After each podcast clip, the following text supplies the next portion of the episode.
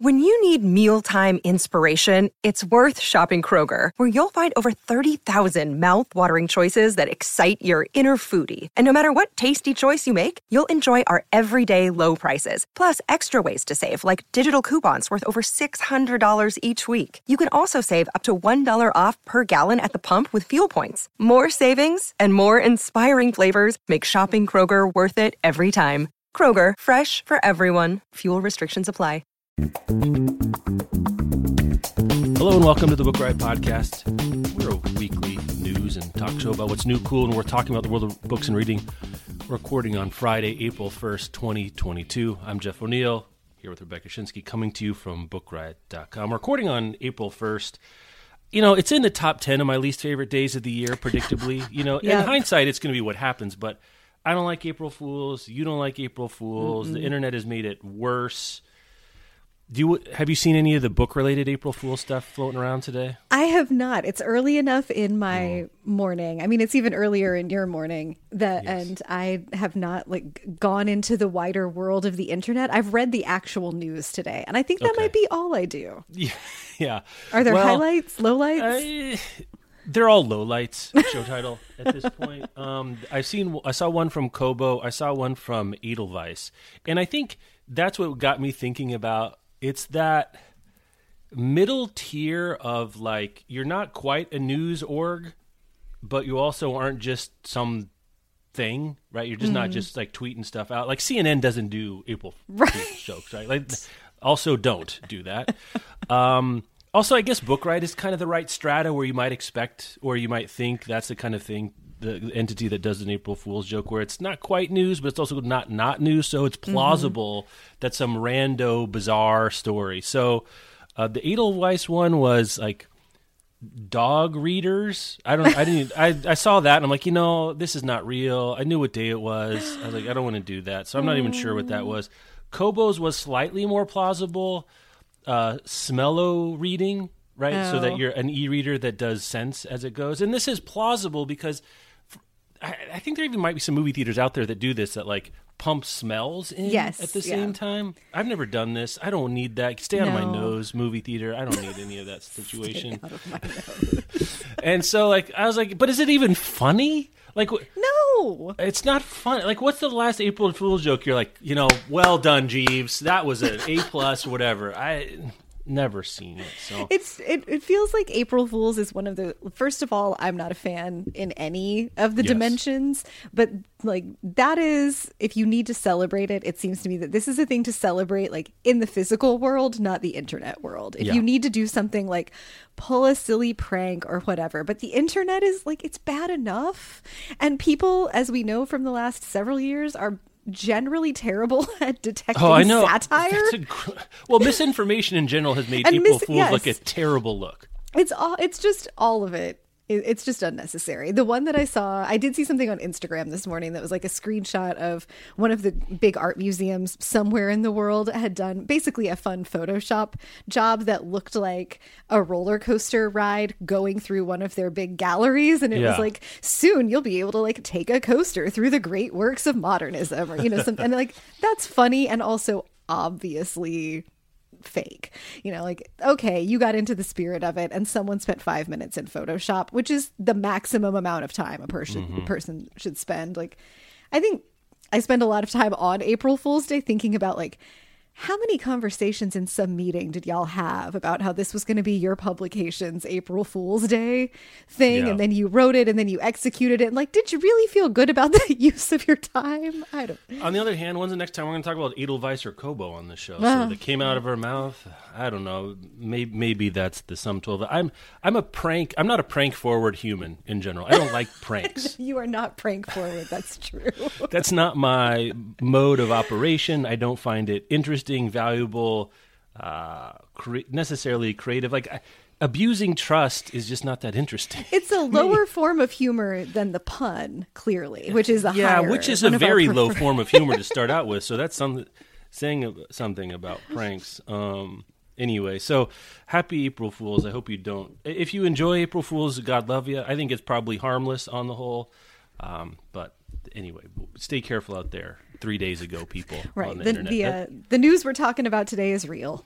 yeah, you're not going to. That's not something we would do. Though it'd be a funny bit to be like, say, what would be our five most. I don't know, most interesting, or I come up with five bookish April Fool's jokes. so Oh, everyone or- knows we're coming up with them. Or like, what if you were doing a brand management for, I don't know, Libro.fm, also the right kind of caliber, where even if it goes super sideways for them, it's not going to be bad. But uh, That's true. uh, yeah, I think that that's a fun game for the future, or even just like uh, two truths and a lie, but with book headlines. Oh, I like that. That's a good one. That's a good one. So you're trying to parse the the ridiculous from the merely plausible um, at that level. All right. Well, let's do our first sponsor. We'll come back to actual stuff we're talking about. Today's episode is brought to you by Sourcebooks Landmark. So, King Solomon says something very interesting to his son before he dies, and that is, quote, don't let the white man take the house, end quote. These, as I just mentioned, are King Solomon's last words to his son as he dies. Now, all four Solomon siblings must return to North Carolina to save the kingdom, their ancestral home, and 200 acres of land from a development company. Told in alternating viewpoints, Long After We Are Gone by Tara Shelton Harris is a searing portrait of the power of family and letting go of things that no longer serve you, exploring the burden of familial expectations, the detriment of miscommunication, and the lessons and legacies we pass on to our children.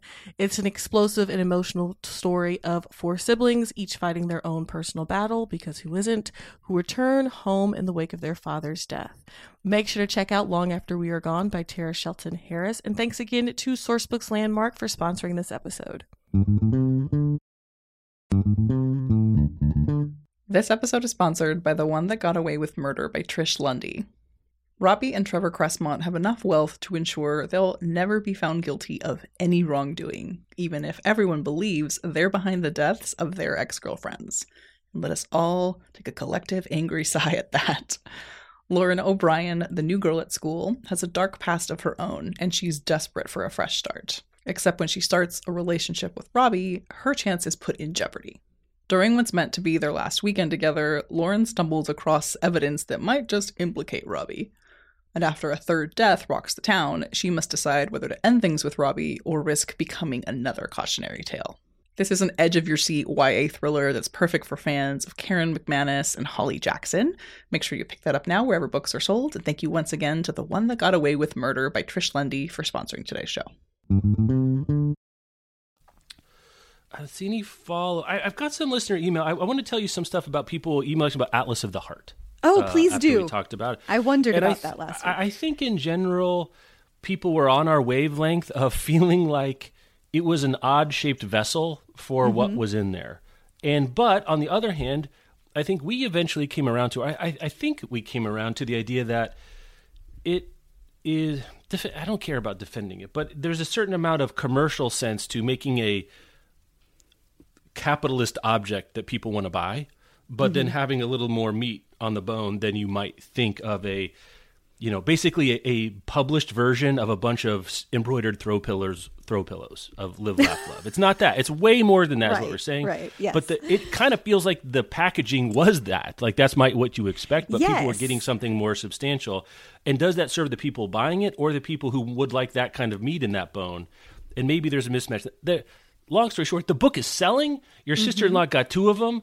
Uh, so maybe this is concern trolling on our. Or, you know, I'm not. Actually, you know what? I'm not sure. It I'm very good at that t- t- term. Did I use that at all? Right there. Um, not No, you don't- you don't know kind of either. maybe, yeah.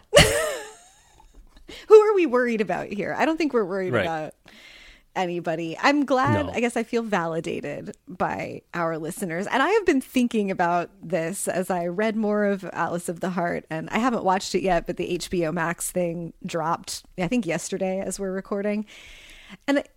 I think I have landed in the place of like this world needs as much emotional literacy and awareness as possible. And Yeah. Brene Brown is certainly good at boiling that down and delivering it. So if it takes a slick looking coffee table book to sort of like you know hide the medicine inside the piece of cheese for people mm-hmm. or like surprise slash trick them into encountering that kind of information i this is a form of paternalism i feel fine about Yeah, I, I think that's that's right. Is it a bit of a Trojan horse, right? Um, Mm-hmm. a, a t- target horse? Because I do think my mental model now is this packaging is meant to entice the people rolling by the book section at Target. Mm-hmm. That's what I think this is. Because I think you're I was at Target uh, with Michelle the other day, one of our you know weekly inadvertent Target runs. Uh, we were actually on vacation last week, and our joke was, you know, part of vacation is going to Target. Should we just get out of the way? We ended up going to Target three times. I was going to ask, But- how many times did you go to Target? and each time we're like, well, here we are. And we're like, we can't imagine what we're going to need. And there we go. That's welcome to family vacations. Things happen. What are you going to say? So I was in a Target and I walked, I, I walked, strolled, pushed the cart by the books. And actually, interestingly, the Brene Brown uh, spinner is not subject merely to the book section I've found. It, it'll be up by the register. It could be somewhere else. It could be Oh, in the clothing. So they're trying to, you know, make it proximal to wherever you're going to be. You don't have to be just going by books to find it, which I think is fascinating. It's more than just a book object; it's an object by itself. And I was because I wanted to flip through it. You know, you heard you talk about. it. I was like, okay, there's more to it here. Damn Mm-hmm. What'd things were shrink wrapped, Rebecca. Oh, they were shrink wrapped. And I got an email from another person saying, I don't know if you know this, but in my local Target, they're shrink wrapped, so I couldn't even thumb through it, which makes me wonder. Even, I mean, I, that's not something you see very often. I don't think Yeah, they're that's trying to prevent you from flipping through it, but it tells me that flipping through it is not a necessary condition of buying it. That's how they're packaging it. That is so surprising. I Yeah, I- ordered mine from a bookstore and it did not come shrink wrapped. So now I'm going to have to go wander around like Barnes and Noble. Listeners, if you've been in a Barnes and Noble, is it shrink wrapped Hmm. there? Help us out. We've had a couple of books we've bought uh, personally in, in the O'Neill Black household of late that have been damaged that we've returned. Oh, Do you notice shrink wrapping actually uh, lessen the instance of damage? I don't think so. What's the point of it then? Because I thought the same thing. Then why are we? What are we doing here? Well, it, it would seem to me that you could also damage the uh, dust ja- the dust jacket of a hardcover by shrink wrapping it. the shrink wrapping process itself. right would bend the corners in or something. That's I, that's a great question. I don't know. Um, and so the T we we do TBR, mytbr.co, Mm-hmm. personalized broker recommendation, blah blah blah blah. Uh, there's a blurb blurb for it. You can go check it out. Great and, um, advertisement. We've, we've got yeah, that's that's what we call brand management, Rebecca. I don't know if you know that. Um, and we have a new office in Portland, and the TBR space has been brought on with the, the the business fingers part of the company a little bit more. So I'm seeing a little bit more back there. And Amanda P, who does most of our TBR fulfillment, I was just getting a quick tour of what's going on there, and I noticed one bookshelf had like this random assortment of books, and I was staring at. it. I couldn't. My brain was like trying to make connections, like what's going on. What are these? What are these? Uh, who who's getting this collection? She's like, oh, those are the damaged copies. I was like, oh, that makes more Mm. sense. And interestingly, d- depending on where the books come from, there's different return policies. Yes, yes. So some of the books they're just like, I don't know, man. if you want to go bury it in your backyard, that's fine. I don't care. And some of it we want them back for accounting reasons or maybe QC or I don't know what's going on. But not. I, I wouldn't. This is one of those. I wish I would have guessed an over under beforehand of like Mm. what percentage of the books. Now again, I don't know. Again, I didn't make Amanda P do the thing I make you podcast with me about, which is like, is this a reasonable sampling? Like over what time? Like all that kind of stuff. But there was quite a few there, and I would shrink ranking have helped, hurt. I don't know enough about book handling to see. I've never occasion to do it uh, in any sort of any sort of way, but I did find myself wondering, like, what is the virtue of shrink wrapping a book, and then really any product? Like, I understand. My only thought was it's big and heavy enough that maybe keeping the covers closed as people mm. are unpacking them at scale made it helpful. Maybe Or- there were enough of them that that just made it easier for each individual un- unit to be handled. Because the weird thing is- about a book is it opens if you're just you it- know stocking in. That book is like it's heavy as you're saying, and it is kind of slick. Where I guess it's possible Mm-hmm. that the dust jackets might slide off and get Right. damaged. So and is it only for Targets and the Costco's and the WalMarts of the world? By, they're buying hundreds or, I guess, possibly thousands of I'm- copies per store. I don't know. I'm know. trying to think like I can't recall ever having been in uh, like a Barnes and Noble or an indie that had books on the shelves or tables still in shrink wrap. A single title, right? A Right, title. right, Sometimes you'll get yeah. a collection just to keep them. Sure, or like like a box set might be shrink wrapped to keep Exactly. everything in the box, but a, a single title still in shrink wrap is not something I recall ever seeing out on display. I mean, just for the aesthetics alone, that's really unappealing.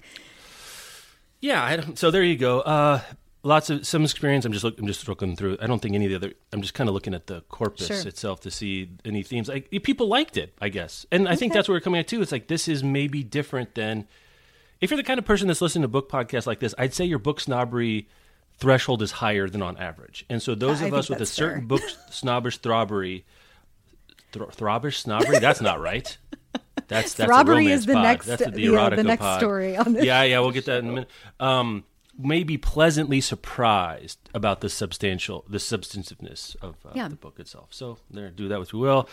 People trying to find hats to throw into the Sandersonian ring of like Oh, who could do this, and I think failing. I, I Sanderverse. appreciate the effort. Um, another one mentioned recently was Jennifer L. Armentrout, who has a Oh. TikTok fantasy. Maybe I'm wrong. I don't think so. I don't know what you think about that one. Um, I don't think so. yeah, I don't think so either. Now, here's the thing: does it is some of this uh, hindsight bias of like would Sanderson have crossed the Sanderson threshold for evaluation? I think the answer to that is maybe no. Well, probably not. I well, I don't know. His audience is so big. I think if we had done the game in advance of like I could have gotten to genre, I think. Mm. Like what like where is an author going to come from who could do a Kickstarter for, you know, four of their own books that they magically wrote during COVID and make millions of dollars? Where's the Where's that going to emerge? I would have, I think, gotten pretty quickly to probably sci-fi fantasy, just from how the fandom Yeah, yeah. works there. Um, but I don't know that I would have gotten to Sanderson. Probably because the obvious answer would have been if we could believe he would have written four books during COVID, George, George. R. R. Martin. Yeah. Yeah.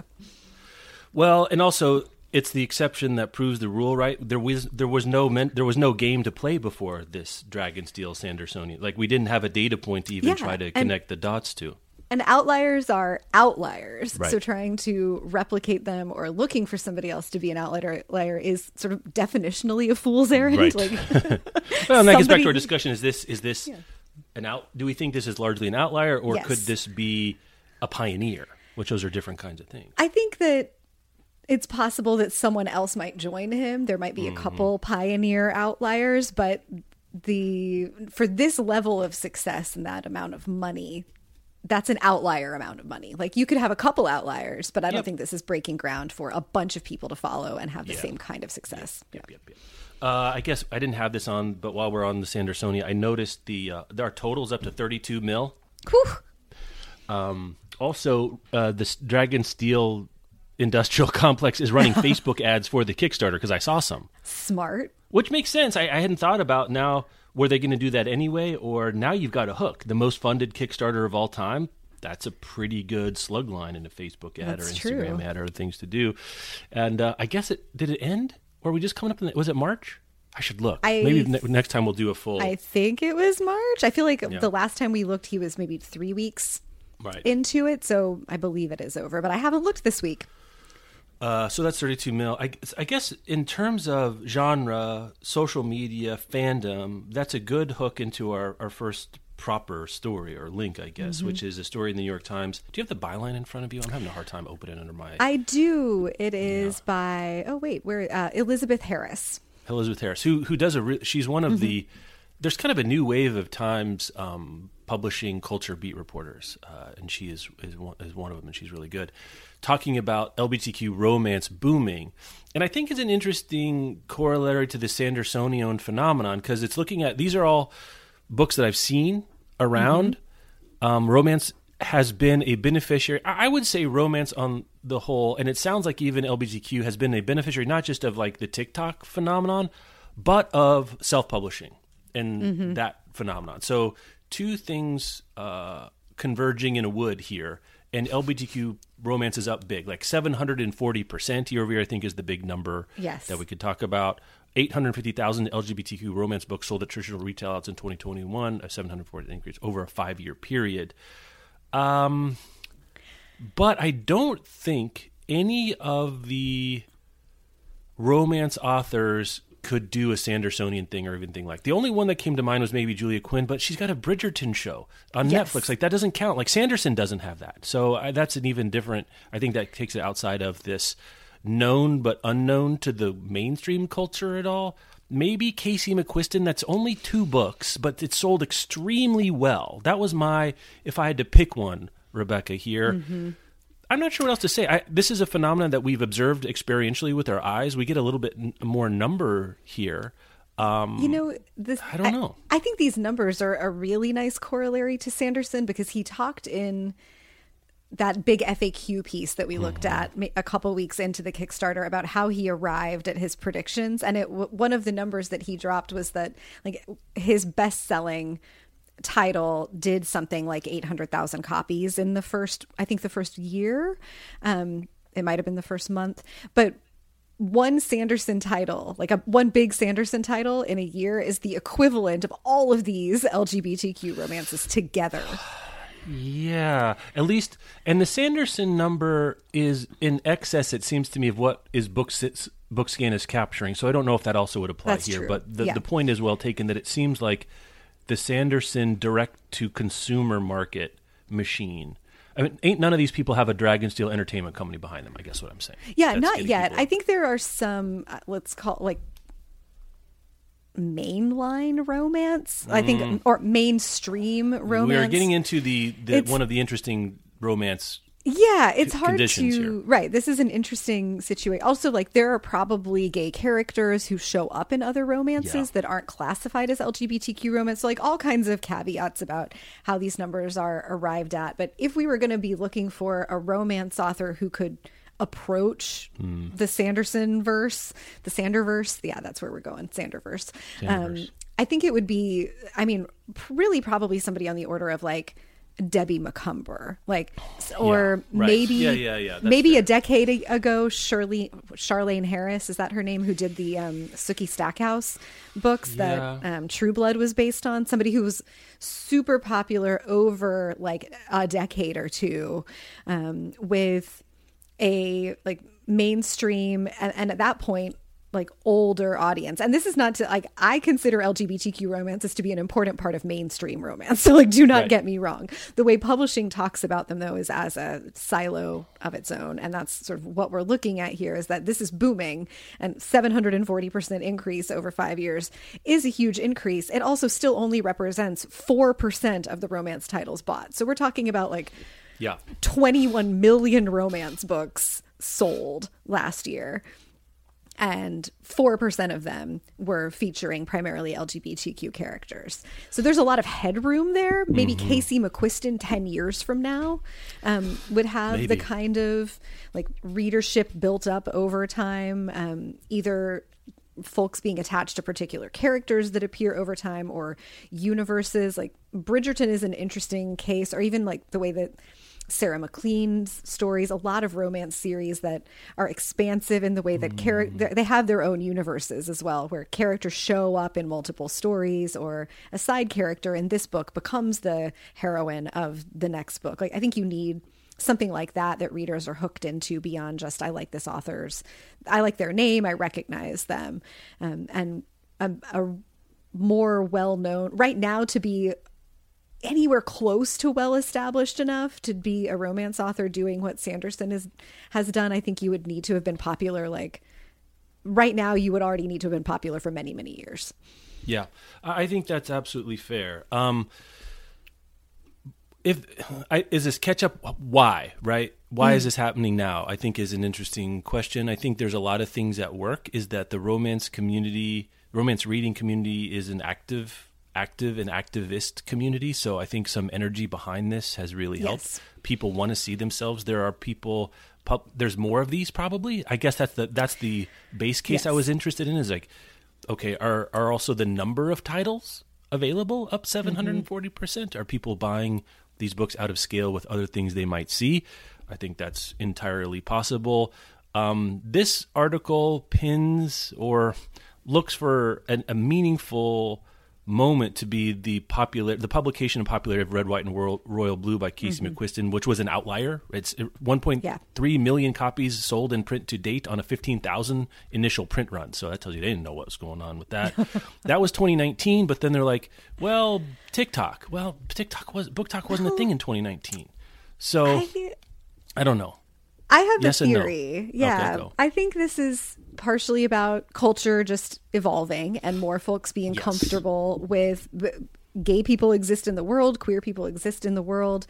You don't have to be a queer person to relate to a love story about queer people. We are all people and we all need love. And these are mm-hmm. fun, interesting stories to read. And I think it's in addition to publishing, catching up and starting to produce more of these titles and realizing that it is good for business, marketing around romance novels has really shifted at, at about the same time that Red, White, and Royal Blue came out. I don't think it was the first one, but a romance novel cover is not like Fabio in a clinch with a woman in a bodice type, you know, Regency Yeah. dress anymore. These look like other genres, uh, like they just look like gen- general fiction. Most of uh, many of these are illustrated covers rather than something clinchy at all. Um, I think they're being marketed more often as rom coms than as romances mm-hmm. necessarily, which reaches a wider audience. It helps overcome some of any remaining stigma about reading romances or like every now and then if i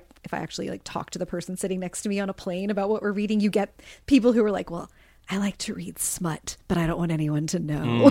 you know, and if you're one of those people who's worried about somebody's perception of your reading, holding the cover to red, white, and royal blue or scrolling through this, you know, like the um Devon and Chris plan a wedding. That looks like a fun rom-commy cover.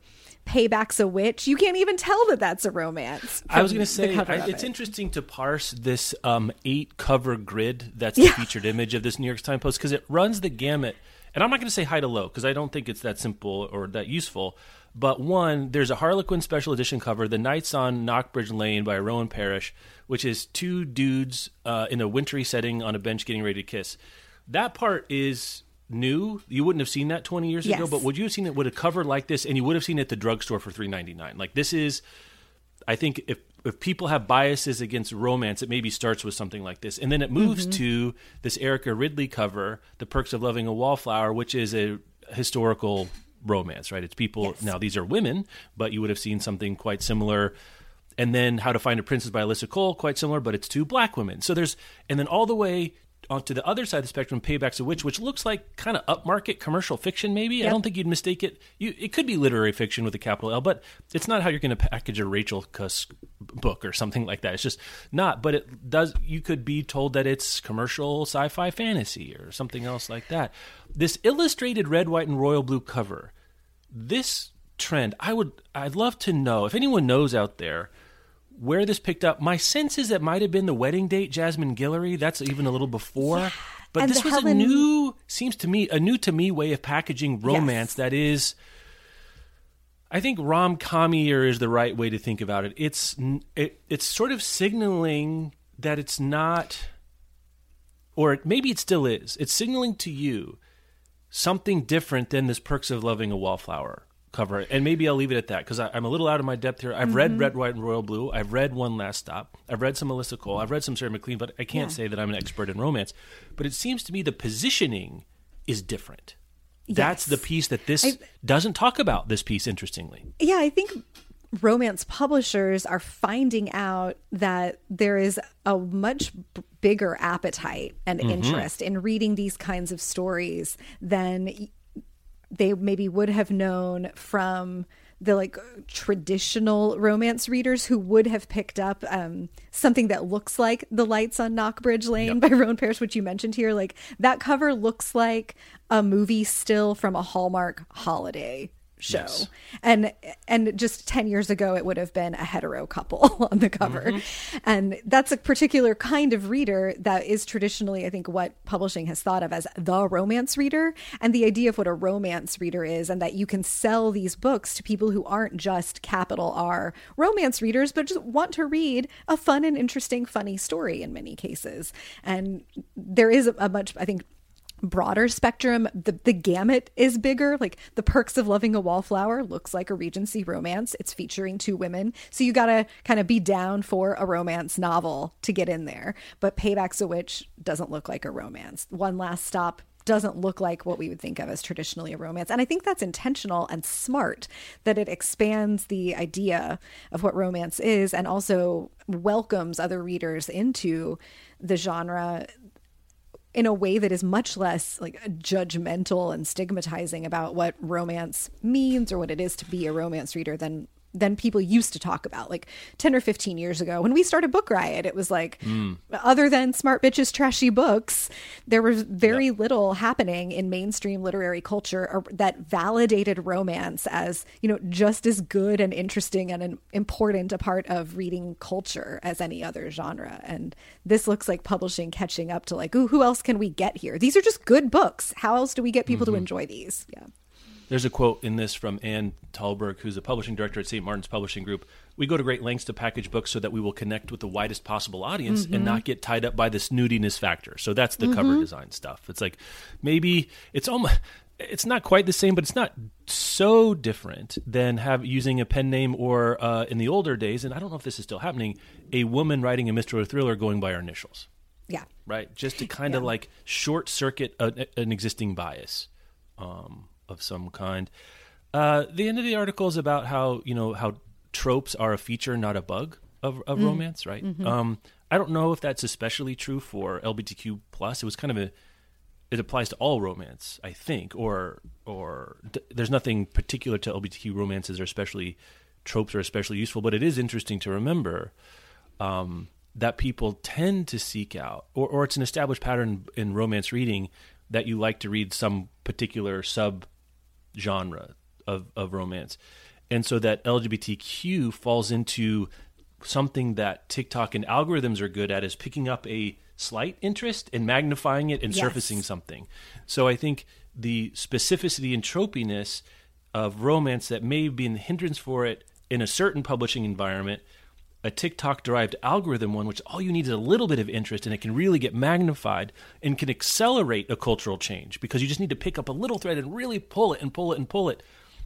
And suddenly, by pulling that thread, you don't have a big pile of yarn. You've actually got a sweater on the other side. Actually, make yes. something as you pull on those threads. So I think that's a particular feature of these particular smaller audience communities getting a chance to break out and you know for all of my own reticence we, we did have a couple of emails about stop talking about tiktok you don't know what you're talking about. Fair that's fair. Um, but i do think there's something here uh, that that's super interesting. So anyway go check it out. It's a really good piece. Um, the kind of the kind of coverage that i'm glad the times mm-hmm. does right? Remember remember oh God, I don't know what year it was, um, when there was a cover of the New York Times book review about romance. It was a big deal, and we covered on and the it was written by like and an written by somebody who doesn't read romance. Guy. Yeah, I know. Right. So this I do remember that. Harris here doesn't position herself. She's a reporter. She's not positioned of a good or bad or what's going on. Just like they're selling. What does that mean? Uh, or not even what it means, but why? What are people saying about it? So that was pretty um, interesting there too. I'm so speaking of people getting a break. I'm so glad to see Taylor Jenkins Reid's uh, debut novel. Uh, this. Someone's finally paying attention to her. They're finally, finally paying attention. She's been toiling in the dark uh, for for many years. Um, that is going to Netflix. Um, I don't know what else to say.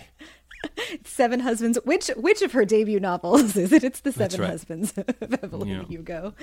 Yeah, I things have just been stacking up that at some point I'm going to have to read this Taylor Jenkins Reid novel. And it'll probably. I listened to you and Danica talk about the Crawdads trailer for a few minutes. yeah, how was that for you? I well, clearly I don't know anything because I wouldn't have acquired that book, nor would I have guessed it's to be the publishing phenomenon of the last three years. There, I said it. I don't know what to say. Congratulations to the crawheads out there. Um, I think the the mood of that trailer is really weird. Mm-hmm. Like, what genre is that supposed to be? That's that was the most interesting part of talking to Danica yes. about it because yes. going in, she was like, "I don't know much about this." I was thought like, that Great. was awesome. Great. Tell me, but the like it looks like Nicholas Sparks meets something else. It, it, the mood is very weird of it, and I don't. I'm not going to spend theater money to go see that, but at some point, I'm gonna like spend a Friday night watching that just to see how bad it is. Maybe it, it con- seems like it wants to be half Gone Girl and yes. half The Notebook. Yeah, exactly. Like and that like gauzy. I guess those marsh itself is neither and- land nor water, so maybe it's not a surprise that we're in some weird I tried space. to. I spent a little time trying to tease out. Does it just look like Nicholas Sparks because it visually looks like Nicholas Sparks? Yeah. Like he has a lot of stories set, you know, in that same kind of coastal, A lot of reeds, coastal. a lot of reeds, and Nicholas. Right. Sparks, you know, but there is a lot of grass. romancy. There's a lot of romancy, like soft focus stuff Mm-hmm. happening in that trailer, and right, and then there's the courtroom framing of is this Gone Girl? Is it To Kill a Mockingbird? Yeah. What's going on here? I think it will be very interesting to see because the book also felt confusing in that way. Like it's been a couple years since we read it, but it did feel like, am I? Is this a, a a romance? Is this a courtroom mystery? Is it what? Is it trying to be both? What? What to expect, you know, and because romances have particular tropes that you can expect, like a happily ever after, and and a mystery, you're gonna get the answer at the end. So like, what are what's my framework of expectations? And it was not unsettling, but it, it was hard to know what to ask from the book. Yeah, Um, right. The, Well, and it's I not- think the movie conveys that. Yeah. I don't want to make I don't want to make it sound like something can't be an unexpected combination because that's kind of what creativity Oh, sure. is. You look at Yes. something like The Martian. For me, what was new about that was it was a funny survival story, which I, I you know, it was a weirdly light, and I could see for some readers that not working. It's like, wait, this guy's about to die, and we're kind of laughing about it. Sometimes, like, I, there is a tonality shift that might be Mm-hmm. weird. So clearly, it's resonating with readers. Clearly, you and I are non-representative of the median response to crawdads. So take that as you will, as we uh, as Hollywood looks to us for adaptation um, uh, su- suggestions. Maybe we'll get really lucky and somebody on the ringer will suffer through watching it and talk Yeah. about it for a couple hours. Well, and it's so hard to know now. Like, is it going to succeed? What does success look like? It is not going to streaming. I think that is interesting. This is a Yeah. theatrical, like, it, it makes pains to say exclusively in theaters, which I think is a ah. tough ask anymore for any movie, especially one that is this IP. I mean, I guess it is. Does it have enough juice from the from the book clubs to to drive people out to the I'm theater? Boy, I don't know, man. Very skeptically watching those first couple weekend returns Yeah. for and, and your base case for theatrical releases now has to be it's going to be bad right now. Yeah, like that. yes, That's that. yeah. The sharp. That's not even the sharps money. That's public money bet, that would bet on that. Um, should we go to front? There's. Hmm, let's talk about next week. This is Follett thing I'm interested Yeah. in, but I'm not. I didn't get caught up on. Um, I want to take a look at that. Let's let's do another ad break and do frontless corner. Today's episode is brought to you by Penguin Teen. In a world where the children of the gods inherit their powers, a descendant of the Greek fates must solve a series of impossible murders to save her sisters, her soulmate, and her city. Descendants of the fates are always born in threes. There's one to weave, one to draw, and one to cut the threads that connect people to the things they love and to life itself. And the Aura sisters are no exceptions. There is Io, the youngest, who uses her fate-born abilities as a private investigator, but her latest job leads her to a horrific discovery. Somebody is abducting women and setting the resulting wraiths loose in the city to kill. Now, the second book in the series, Hearts That Cut, will be on sale June 18th, 2024. This is a must read for all Greek mythology and fantasy fans. This is dripping with atmosphere, edged with danger. Threads That Bind weaves together a gorgeous dark tapestry of mystery, faded romance, and modern myth. You won't be able to put this one down, and that comes from Alexandra Bracken, New York Times bestselling author of Lore. So make sure to pick up Threads That Bind by Kika Hatzopoulou, and thanks again to Penguin Teen for sponsoring this episode. Today's episode is brought to you by Bloom Books. Diana Dixon has a busy summer and no time for tall, gorgeous hockey player Shane's shenanigans. Because you know what? If they shenan once, they'll shenan again. So she thinks she knows exactly who he is when he moves into her apartment building, but turns out Shane's sick of hookups and tired of being on the rebound after his long term girlfriend called it quits. But when his ex comes back into the picture, he needs a plan. And who better to play his new girlfriend than his sassy new neighbor? So So, a fake relationship might be perfect for Diana's own ex issues, but Diana is used to living by the rules. Will she learn that when it comes to love, rules are meant to be broken? Make sure to check out The Dixon Rule by Elle Kennedy. Elle Kennedy is a New York Times and USA Today bestselling author with over a million copies of her books sold. So, this is going to be another banger, y'all. Make sure to check it out. And thanks again to Bloom Books for sponsoring this episode. Uh, I had I read 15 books in March, Rebecca. That's, That's- a huge month for me. A really big month. I, where do you want to start? I've got two I want to talk about because I got I kind of have a theme to do them. Okay. But why don't you go first and then I'll Sure. do mine a little bit. Uh, well, I have a little overlap from I think the last time that we did the show together. me about you had, yeah, you had just read *The Swimmers* um, by Julie Otsuka. I read it um, two weekends ago now in one sitting. Hmm. It was exactly what I wanted it to be. Um, really Did I, did I interesting. do you clean on the You pitch did. for it? Did describe You okay. did. Yeah, you did me clean on the pitch for it. Just really interesting. I liked how she was experimenting with form. It felt adjacent to Jen- the Jenny Offill approach to me in some interesting ways. Um, but I loved the set the that plural narrator, the plural first person. Uh, for the first half of the book, and then uh, the shift to a different perspective, speaking to you, kind of in second person for the second half of the book. I don't want to say too much about the plot, but I really enjoyed it. It was interesting and different from anything else that I've read this year. And I think maybe we talked about it off the show after the last time we finished recording when I, I had just also finished Pachinko and I was telling you Yeah. that I really, really enjoyed Pachinko. Good book. I'm watching the adaptation right now. I'm not You can like, hear the caught- butt, listeners. Here it comes. Wait for it. Get out your pachinko It was knives. Here not even butt. just I really enjoyed it and And it- okay, and it was different from what I was expecting. Um, and I I enjoyed it despite the fact that it was different. I enjoyed it for I just enjoyed it. It was a good book. I was I went into Pachinko I think because of all the accolade like the sort of critical praise around it expecting literary fiction like capital L capital Right. F um, where a lot where the writing is a lot about craft and not like not to say the book is not well crafted it is very well crafted that story is very well crafted and the way that she moves these people up through decades of life and keeps track of everything and it all comes together. Like wonderful book a great reading experience. But like on the sentence level it didn't knock me out and i think i went into pachinko thinking big like my uh, model was like well it was the national book award finalist and it, there was all of this stuff around it. So i was expecting great story and big literary writing and i just walked away like okay i really enjoyed that experience but i'm still hungry for literary writing and i wanted my next read to scratch that itch and the swimmers really did it there's like Yeah. no reason anybody else should read pachinko and the swimmers back to back Well, I think it's a it it really for good me. contrast, right? Because Pachinko is about as well executed of a historical family epic as you're going to see. yes Right. It's a familiar. It's not a familiar story, but it's a familiar structure. It's a, fa- a familiar, almost a genre, almost a subgenre of literary fiction, of like the historical family epic.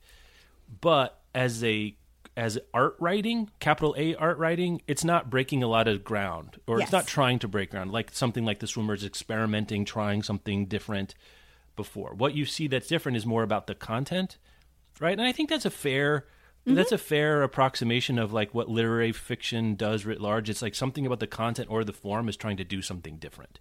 Um, and sometimes it's when it does both that you get an epoch making kind of a work. Um, I don't think because I hate to think of the the Dead Poet Society, but there's like that graph he talks Yep. about, like the importance Yep. of the thing versus the ability, you know, the execution of the thing. A slightly different graph, but like how different is the con the content, and then how different is the form. And if they're both very different and executed well, you can get something like Ulysses, Invisible Man, Miss Dalloway, Klara and the sun yeah, Claire in the Sun. Um, I think Swimmers is really interesting in terms of what she's trying to do, how she's using writing to express something, but the stakes are super small. You know, Yeah. it's like a swimming pool and your mom. And then for Pachinko, it's the stakes are quite big. It's many generations, many different experiences. In order to put that into a container, it kind of plays it safe on the sentence or structural level, Mm-hmm. as opposed to say something like "To Paradise," the Hanya Yanagihara. I think is more of a trying to high degree of difficulty and high content. Mm. Like it's trying, it's a middle piece where it's trying to do both because it's experiment these three different things, future, this, multiple genres. hard. Kind- it's very hard to do, and if it's done badly, if it- the thing about that is. You know, you, you see a belly flop of someone who's doing three and a half twists off the high dive. Boy, the splashes are big, Yep. right? And so I, I think that's interesting. Both of these are good books. I think Yes. I would I recommend think both you of were them. maybe expensing if the swimmers were pachinko or the pachinko were swimmers Mm-hmm. or whichever way. If they met in the middle, that's what you were expecting. It sounds like that makes sense to me. Yes. I think Yeah, something that yeah. sells that much won't do that. That's my opinion. If I think that your tip off would have been it sold a bunch of copies. yeah, I think if I had really really interrogated my expectations that would have how how popular it was would have Mm-hmm. tipped me off too because something like the swimmers I read and like this is wonderful and also millions of people are not going to buy it because Well, you and I are going to recommend it to our weird. mom. right That's the right. difference. Or my dad. Yeah. Like you It will recommend it it to each other. right it doesn't pass the like Ann Patchett Swiss Mm-hmm. Army mother-in-law test right. yeah And that's fine. That's fine. it is there's a Nothing wrong lot of great art that doesn't do that Yeah. um I love the swimmers was- too. I, I it's in my I think it's in the running for my favorite reading experience of the year so far. And parse Oh, my yeah. words all you want there because it does something different. I was into it. I could do it in one sitting, and I feel like Mm-hmm. Yeah. I'm going to have an impression of that experience linger with me uh, for a while. Uh, my my theme for two books I'm going to highlight are two books I just liked okay, which is Okay. weird to say I'm going to highlight them here, but the thing they have in common is I feel like they were both the wrong genre which is interesting. So one is Tell Me Everything by Erika Krouse, which we talked about before. Yep. That I know you did. And I'm going to speak from my own reading experience. I like this book. I think my Mm-hmm. problem, and it's my problem, I feel like, is that from the beginning, I didn't buy it. And Okay. the thing I didn't buy initially was the experience Krouse says about herself as people just tell her stuff. And Oh. I'm going to say, and it's my own hang up, right? What I found myself struggling with, and I don't usually feel myself struggling with as a nonfiction book, is suspension of disbelief. Like I had to get over this idea. Is like, is this real? Is this a real pattern? Like, because it feels more like a superpower, and it felt to me, and I, and maybe it's because that's something I knew about her, is that she's a fiction writer by trade. It's like this is something a fiction writer would do. And then a mm. lot of the people are anonymized, which I think is fair, but also it adds this level of how much of this is writerly writer stuff going on. How much of this is flourishes on the deal because we don't know the and then the the, the lawyer that she works for feels like a character in a book rather than feels like a character rather than a person. that's and that kept happening fair. to me yeah yeah that's fair and I and I, I believe I believe the book. I think Krouse maybe is it was it better would it have been better as a novel? I don't know. Does it take away the thing that maybe got me to it that it's a quote unquote true story? I don't know. But I felt like the book was trying to be more novelistic in a way that I bumped up against. That's my that's my yeah, experience that's. of the book. I think that's really interesting for that one, and Mm-hmm. Thinking about it through that lens, it does seem like she could. I mean, my favorite parts of that book were when she started talking about learning to be strategic in Yeah. getting people to tell her things. That shift from people just tell me stuff to like actually learning how to elicit certain types of information from people and how to intentionally make them feel comfortable and what kind of language to use with different kind Mm-hmm. of folks and what kind of cues to pay attention to and how they spoke. And it's like I I think you're right. I kind of wanted it to be either a straight up like here's how I did Yeah. this or She something said- closer she said. to She said right something like she said. yeah something like something like she said or something like you're not listening where Mm. um she where like we got you know the like lead interrogator of the cia talking about here's how you get people to say things and here's how to listen to them and yeah I, I also i enjoyed that book i think it, it does for me also fall in the like i liked this okay it's not going to be my favorite book of the year Mm-hmm. moment but poking more at at why it wasn't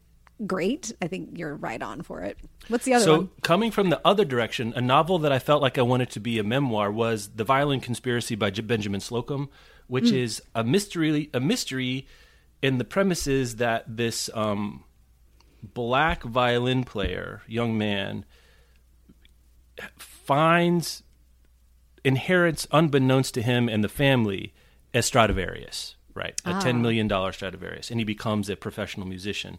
The the inciting action of the book is this thing gets stolen. And then that's at the very beginning, and then we f- we spend the next couple hundred pages flashing back to tell the kid's story. Well, Benjamin Slocumb himself is a black classical musician. I felt like I felt like it was all packaged. I always wanted the straight dope of that. I wanted Lab Girl of this guy. That's what I wanted. That's what I found. Well- my, like the stuff that was most interesting there. I was like, I, your story is more interesting than this package of who stole the violin and who's going to give it ten million dollars in Bitcoin in this case and blah blah blah. The flashback that was fictionalized, I think, was the core interesting piece to me, and I wanted the real scoop there. I wanted that piece. Well, I have some good synergy for you because the hmm. other thing from Front List Corner that I'm reading right now is Susan Cain's new book, oh, Bittersweet. Oh, bittersweet. Is it good?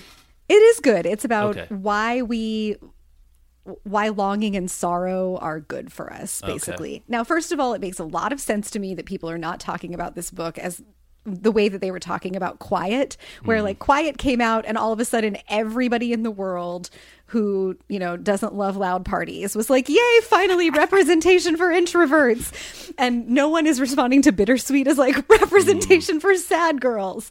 Um, but it's it is about why those experiences are not just important for you know the meaning of our lives but why they feel good. Like she sort of starts with like why do i love listening to sad songs? Why do, mm. why is Leonard Cohen everyone's favorite? Why do we all know the words to hallelujah? But one of the stories in the book is that she has a dear friend who was a violin prodigy who came to own a Stradivarius and then at some point it was stolen and it puts this woman's whole life like into a tailspin losing this violin that she felt was sort of her like soulmate in terms of her life's purpose.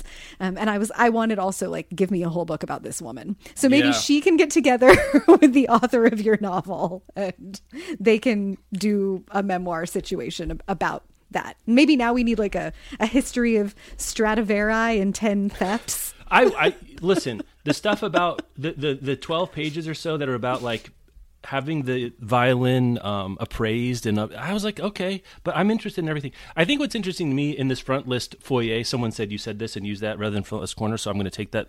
The thing I like about this front list foyer exercise is I'm reading more stuff that it's less clear it's going to be a home run for me. Yes. you know, Mm-hmm. and then I also find if it's not a home run, why? you know articulate it. Because that gets me out of the i liked it i didn't i only you know kind of a survivorship bias in you know mm-hmm. peer reviewed journal kind of stuff. Like can i articulate why? Can i explain to something why it you know say something interesting about the book and try not to just slam it? Because i don't think either of these books are inept in any particular way I, I just find myself like if I were edi- if, as a reader, what's my perfect version of what I feel like the core of this thing is? it's a good framework and it's like um, that. it's hard, man. It makes me appreciate in a way that I have appreciated with my head, but not my heart. How hard Mm-hmm. it must be to write a full book and decide what to do, and then to edit it and to acquire it. Yeah. Um, if I had read Benjamin Slocumb as an acquiring editor, would I have been like, how about Violin Boy? You know what I'm saying? Like Lab whatever the equivalent. Like, is that something that was interesting, or would that book not sell? And this book is selling relatively well because it's mystery thriller and people are picking it up. So both are both are interesting and I, they might find the right kind of reader but for me i was like oh i don't want a hot fudge sundae i want a brownie with this like that's kind of what i'm finding Mm-hmm. and like myself I thinking. want the like docu version of how the heist Yeah. to steal the Stradivarius got planned, you know, Right. something like that. and i think that says something about me as a reader which i'm Um, yeah. more interested than maybe most in process kinds of stories right and both of Mm-hmm. these i found the process very interesting and the stuff that got in the way of the process i wanted stripped out so there we go that's my frontless corner for this week What can I ask? What your did you have any home runs in March? Mm.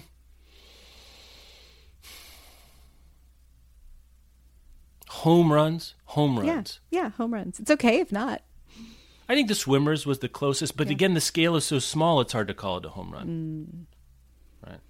Yeah, it's like a really good double. Yeah. Or it's the wrong metaphor, right? It's like actually a really good pitch, almost like it's a perfect slider on the outside corner.